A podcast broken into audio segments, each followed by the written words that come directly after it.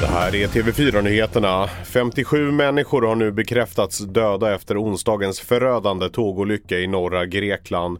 Men ännu befaras siffran stiga då många personer fortfarande saknas. Stinsen som ansvarade för sträckan har gripits och kan åtalas nu för vållande till annans död och riskerar livstidsfängelse.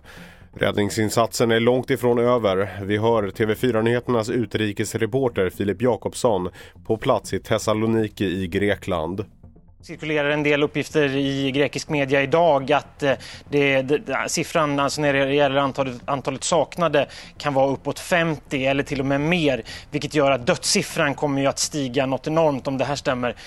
Och sen så kommer det här få en väldigt, väldigt lång rättslig eh, process. Antalet avrättningar i Iran ökar. Bara i januari avrättade myndigheterna 94 personer, skriver Amnesty International.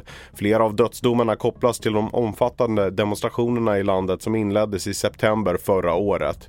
Enligt Amnesty har ett antal av de avrättade utsatts för tortyr och tvingats erkänna anklagelser. Stekoset från en Burger King-restaurang i Hässleholm blev en riktig plåga för närboenden som protesterade till kommunen. Nu har de fått rätt av Mark och miljödomstolen som ger Burger King tre månader på sig att redovisa hur de ska minska spridningen av matos från burgare och pommes frites. Mitt namn är Felix Bovendal och mer nyheter hittar du på tv4.se och i appen.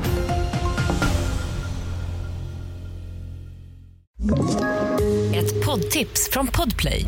I fallen jag aldrig glömmer djupdyker Hasse Aro i arbetet bakom några av Sveriges mest uppseendeväckande brottsutredningar. Går vi in med hemlig telefonavlyssning och, och då upplever vi att vi får en total förändring av hans beteende. Vad är det som händer nu? Vem är det som läcker? Och så säger han att jag är kriminell, jag har varit kriminell i hela mitt liv men att mörda ett barn, där går min gräns. Nya säsongen av Fallen jag aldrig glömmer på Podplay.